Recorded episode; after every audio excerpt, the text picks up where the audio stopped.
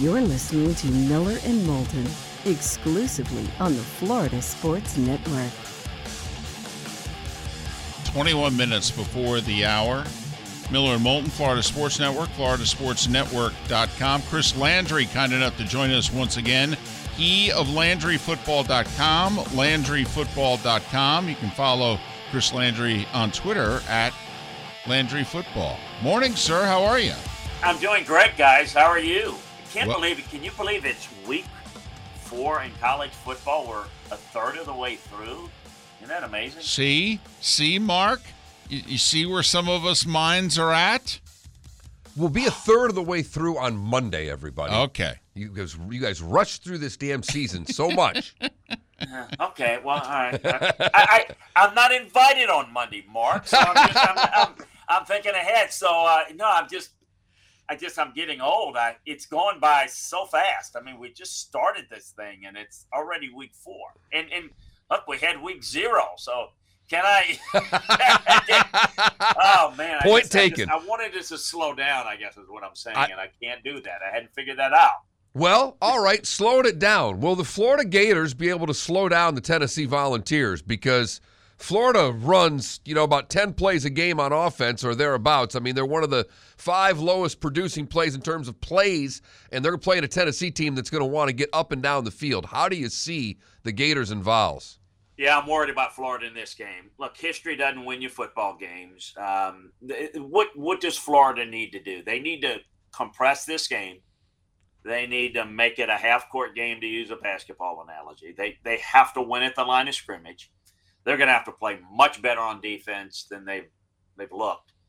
Got to defend the run. Tennessee's running the football with pace, and you know where where does you know Florida's going to have to win this by running the football successfully, um, because that creates opportunities in the passing game. You can throw the football on Tennessee, but not if they can defend the run with seven and they can play split safety. So, you know, Florida has to have an ability to run the football, manipulate coverages, so that they can have some success throwing it with balance, so that they can go on extended drives. Now, Florida's been, you know, fairly clean in terms of how they've played games. They just they just have no real answer on offense. Look, if if Tennessee gets out to a lead and Florida has to play from behind, Tennessee's not only going to win, they're going to win and they're going to win decisively. Um, you would think that it's going to be obviously high emotion, high effort.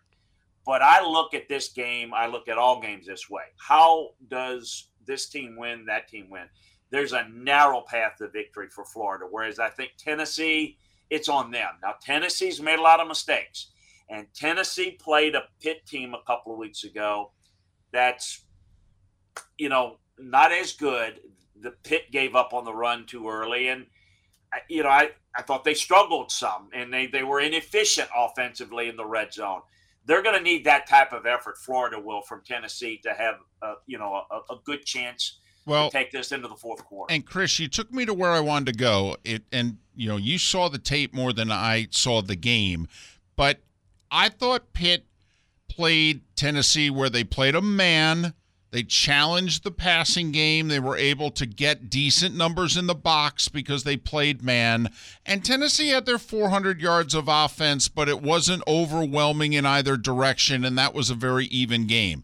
Can Florida defen- Florida defensively do to Tennessee what Pitt did because, as you mentioned, Pitt had a chance to win that game. The first thing I see is Florida's defense has to give their offense a chance to win this game. Yes, and here's something that a lot of your listeners in Florida will probably, you know, hopefully don't run off the road when they hear this because this is not something you're going to hear very often. But Pitt's defensive line is better than Florida's. That is a really good defensive line. And so they got good base pressure and they they were really aggressive. Can Florida do that? Look, I thought Cox kind of took over late, but you've got to get from the get-go. You've got to play well. I- I didn't think they played well against South Florida, and it's going to take a much better effort. I expect them to give a better effort and better focus, but I think that's a real question, Dave. I don't know if they can do it well enough to win it. I think this game is is more about what Tennessee and maybe some mistakes and turnovers because Tennessee's been a little sloppy. They tend to be at times. I think if they give Florida short fields, I think if they make mistakes, then I think there's a chance. But can Tennessee's defense match up for four quarters? Uh, Florida's defense match up against Tennessee's offense for four quarters? I, without some of those things happening, I I don't know that they can. I, I doubt it. And Florida's going to want to run the football, and it will all be about how well their offensive line can handle the Tennessee defensive line to shorten that game. Arkansas and A&M. This is a game that both of us think the wrong team's favored, Chris. It's just a two-point spread, and I know you don't worry so much about the spreads when you're breaking down film, but you've talked about the A&M line on both sides of the ball. That you know, App State did a better job against with their offensive line. Uh, Miami did a really good job at the line of scrimmage. They just couldn't score points. Arkansas's got a better line than either two teams. I think Arkansas can run the ball. Do you, Chris? Yeah, well, listen, I think that A&M's defense is better, and I mentioned this last week. I think A&M's defense is better than people think.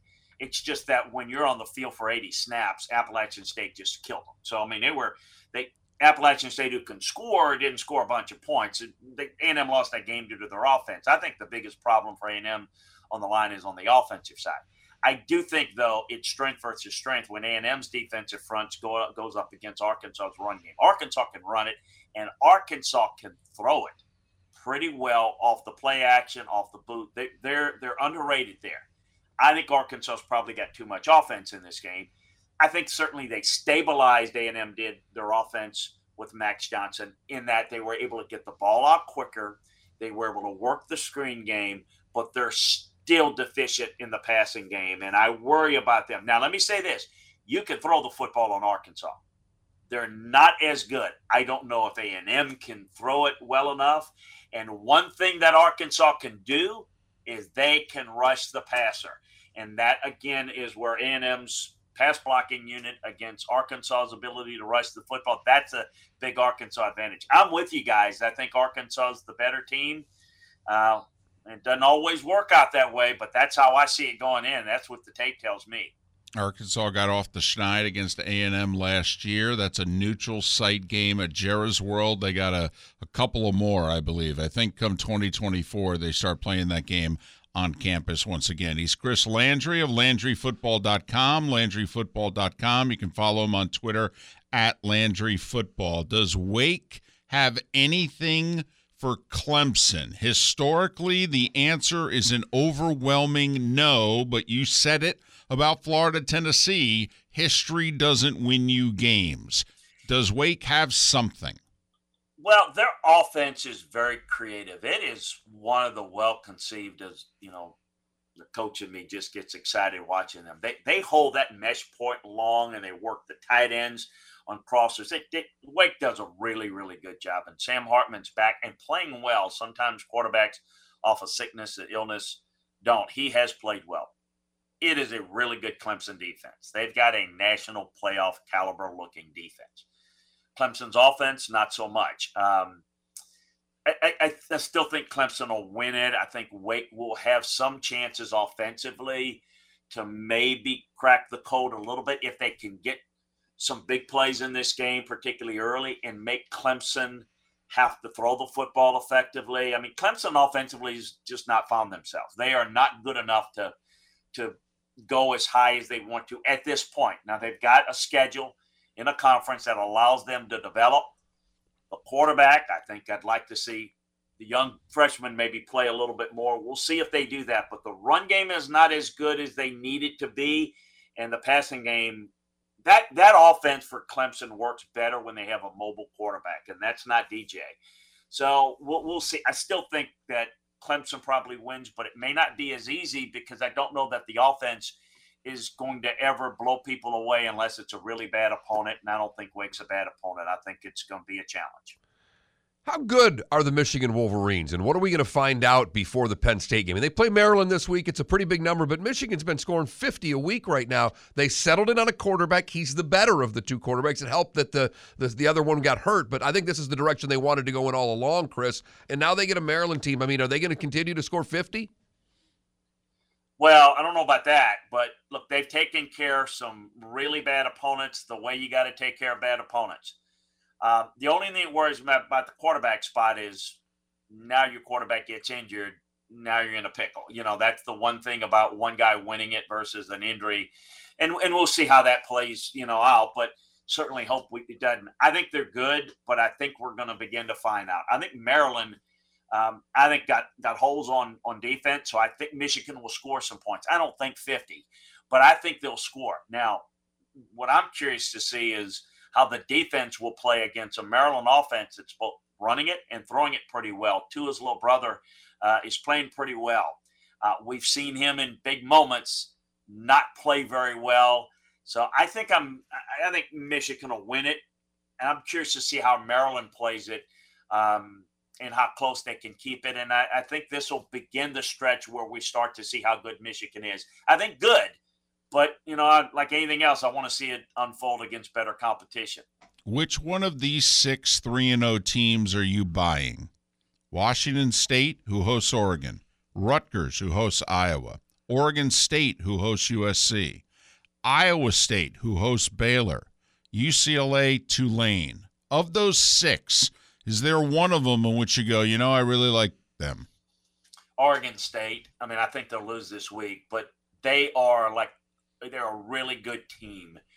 Um, they, they, get outmanned in in some of the matchups, even in their league, but a lot of those teams are a little bit fraudulent in you know uh, I mean Washington State good win at Washington UCLA I worry about they're not playing very well Rutgers not very good at all offensively so there's a lot of those teams that just are are not very good Iowa State is in a rebuilding mode in a developmental program they beat Iowa obviously because Iowa has not been able to score except for Nevada last week so I would say of those I'm not I'm not jumping on the table for any of them as like, oh boy, look out. There, but I think the best of that group is Oregon State.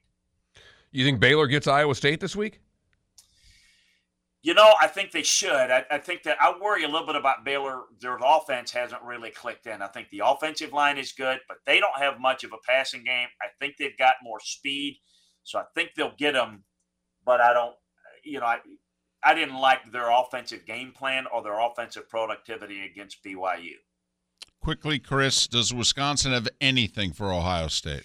You know, n- not a whole lot. I mean, eh, you know, look, they're going to run the football. I think Ohio State, you know, since they've gone explosive offense, much like Alabama over the years, they've become a little bit more finesse oriented, not soft. I don't mean that. I don't but but you know, when you become pass oriented, you don't work on coming off the line of scrimmage. And I think that Wisconsin's going to test that. Uh, Notre Dame tested it, and, and Ohio State passed with flying colors in that game. Wisconsin's not played all that well. They've got to get more out of the passing game. So that's a long way of saying, no, I don't think it's going to be a really good game. That is a prime time game that I don't think is going to be really good. Because here's the thing Wisconsin, which is really good normally on defense, has got some holes. That's not a good formula. All right, 10 seconds. Which basketball school do you like, Duke or Kansas? I like Kansas. I like the quarterback advantage, the offensive advantage. Duke's playing a little bit better defense, but uh, I guess Rock Chalk Jayhawk in that one. He's Chris Landry, Landry Football, LandryFootball.com. Follow him on Twitter at Landry Football. Chris, have a great weekend. Hey, you guys do the same. Enjoy the games. Thank you so much. Chris Landry, great website, LandryFootball.com. He can give you the Cliff Notes version he can go neck deep in his analysis. He watches a lot of tape. He's hired by some of the very best Saban, Kirby, Belichick. People respect his views on football. I hope you do as well. Where are we going to get the good games this week? Because there are a lot of big point spreads, and that generally means someone's going to be hanging around come late in one of these games on Saturday. We thought that two weeks ago, right? And it was could go down as the best weekend of the year when it's all said and done. Miller and Moulton. For those of you Lake City surrounding areas, Tampa, St. Pete, Port Charlotte to Venice, we thank you for listening. Have a great rest of your football Friday. The bonus hour is next.